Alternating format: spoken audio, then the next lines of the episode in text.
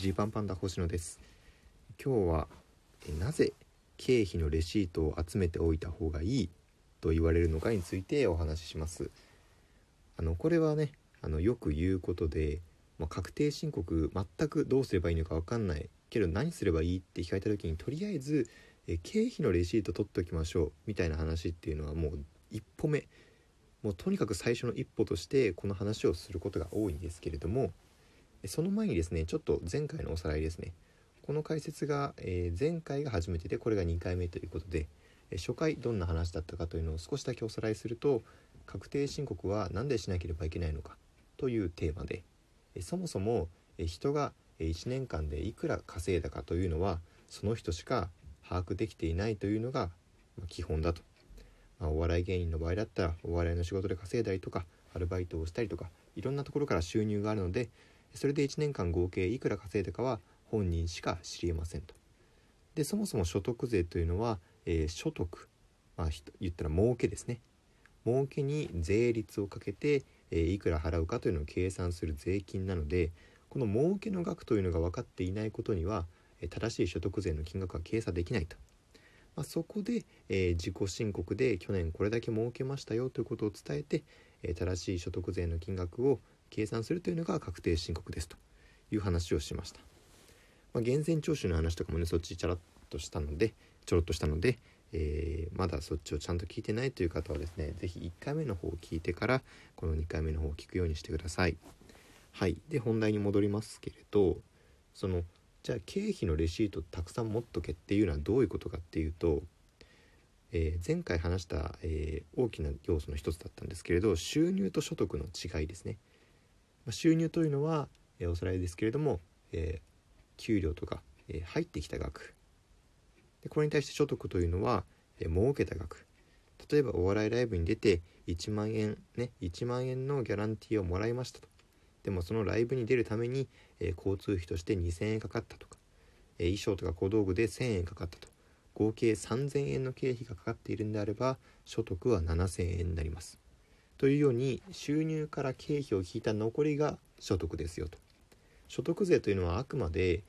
この収入でいくらもらったかではなくていくら儲けたかに対して税金がかかるわけですね。そう、ここが非常にポイントなんですよ。つまり経費の額が大きければ大きいほど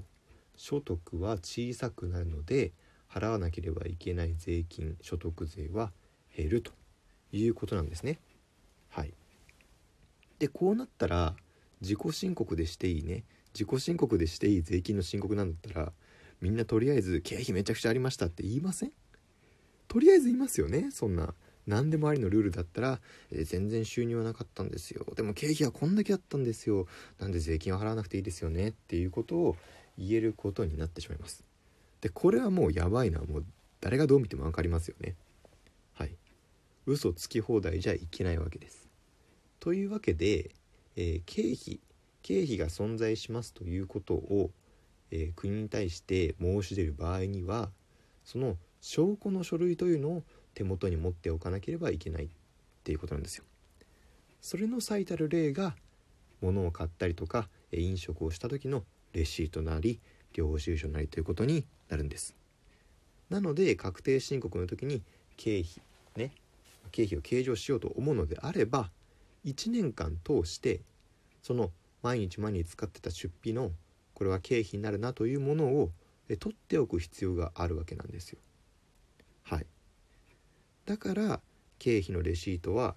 もちろん領収書でもいいんですけど取っといてくださいねという話をします。これがね、例えば今じゃあ、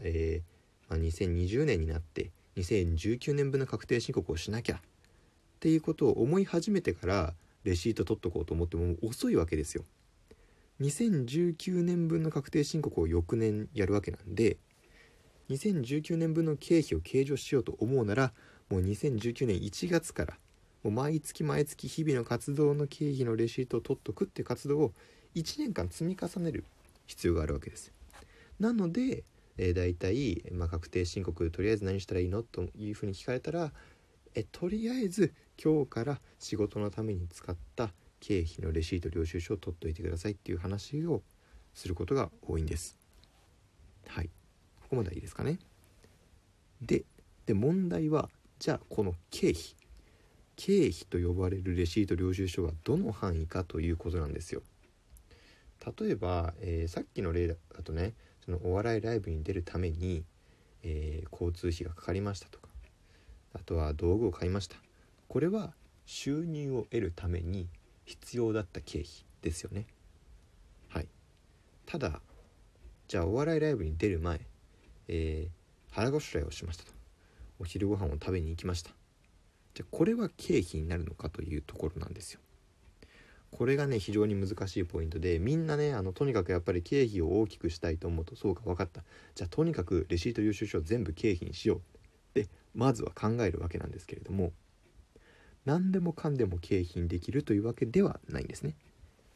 例えば今みたいな腹ごしらえをしたという場合、これって実は仕事をしてもしなくても必要な活動なんですよね。そんな言い方をするとすごい悲しく聞こえるんですけど、腹ごしらえをね、腹ごしらえっていうのはもう誰でもするんですよ。あなたがいかにいいパフォーマンスを出せるからと思って食べたステーキも、まあ外から見たらですよ、それはあなたはステーキを食べたくて食べただけじゃないですかって言われてしまったりするわけです。なので、基本的には仕事に直接かかった費用以外は経費にできないよということで、今みたいな、ただただご飯を食べましたなんていうのは経費にできなかったりするんですね。ただ、この経費の種類にもいくつかありまして、例えば接待交際費と言われる経費、これは飲食が経費になったりすることがあるんですね。さっきと言ってることが違うじゃないかというふうにね、思われてしまうかもしれないんですけれども、これは、そもそもご飯を食べるという目的でかかったお金ではなくて、親睦を深めるという目的でかかったお金っていうふうに考えられるんです。例えばビジネスとかでもそうですけれど、相手先と仲良くなった方がね、その先の仕事がスムーズにいったりすることがあるわけじゃないですか。これは会社同士でもありますけれども、個人事業主だったりフリーランスの人もそうで、相手の人とより円滑なね、交友関係を保つことによって、これからの仕事につながる、もしくは今までの仕事を続けられると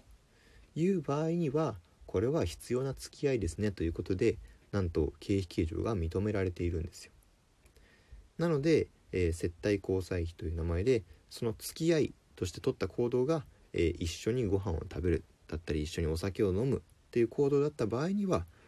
ここは必要な経費ということで、経費計上しましょうなんていう言われ方をするわけですね。はい。こういった形で経費というのは非常に種類があるので、その細かい資料については僕の G パンパンダ星野のノートの方にですね、個人事業主の経費の攻略という名前で記事書いてますので、ちょっとそっちのリンクを貼っておくので、それを見るようにしてください。はい。というわけで、目的によって、何をしたかが重要なわけではないんですね。その何かをすることによって、どんな目的でその出費をしたかと。これが仕事につながっていると考えられるのであれば経費になるし、それはただただプライベートでしょうというふうに思われたら経費にはならないという判断になります。そういった基準でレシート領収書を保管しておくようにするべきなんですけれども、これともう一つ、例えばお笑い芸人の方はそもそもバイトとお笑いそれぞれから収入を得てるっていうこともあると思います。この時、じゃあバイトに行くためにかかった交通費とかも経費にしていいのっていうのはよく聞かれるんですけれど、答えはノーですね。はい。これは何が違うかというと、そもそも計算方法が全く違うんです。実はこの所得というものには10種類の種類がありまして、お笑い芸人のような個人事業主は事業所得という名前で分類されます。事業所得に関しては今までずっとお伝えしてきたように、収入から経費を引いて所得を計算するというルールなんですけれど、アルバイトとかに関して、サラリーマンの方とかについては給与所得という種類になります。給与所得、何が違うかというと、言ってしまうと事業所得というのはその個人個人の出来高なんですね。その個人がどんなパフォーマンスをするかによって収入だったり、報酬が変わると。一方で給与所得というのは時給いくらとか月給いくらっていう形で、そもそも契約の時点でいくらお金を渡すということが決まっているお仕事ですね。はい、この人だからこのお金を払ってるというわけじゃなくて、すごく悪い言い方をしてしまえば、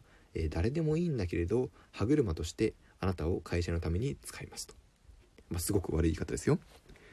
というふうにも、考えられる場合には給与所得になるわけです。アルバイトとかはまさにそうですよね。シフトを組んだりしていろんな人で回していくという場合で、この活動の時に経費を計上したらおかしなことになりませんか？だってその経費をいくら使おうが収入でね、入ってくる時給は変わらないのに、経費をバンバン入れる人と入れない人で所得に差が出てしまう。これはおかしいので、給与所得については給与所得控除という経費の代わりに一定金額だけ収入金額から引いて所得を計算するというちょっと特殊な計算式が取られるんです。事業所得の場合は整理すると収入から経費を引いて所得だったんですけれど、給与所得に関しては給与収入から給与所得控除を引いた残りが給与所得というふうに呼ばれるんです。なのでアルバイトとかのためにかかった出費というのは経費にならないので、残念ながらそこの領収書とかレシートを準備しておいても、意味はないですというところですね。はい。で、交通費に関する扱いとかもちょっと特殊で、ざっくり言うとレシート領収書はいらなくても経費にできるんですよなんていう話がありますので、その辺は僕のノートを確認するようにしてください。はい、以上です。なぜ経費のレシートを取っておくべきなのかという話についてお伝えしました。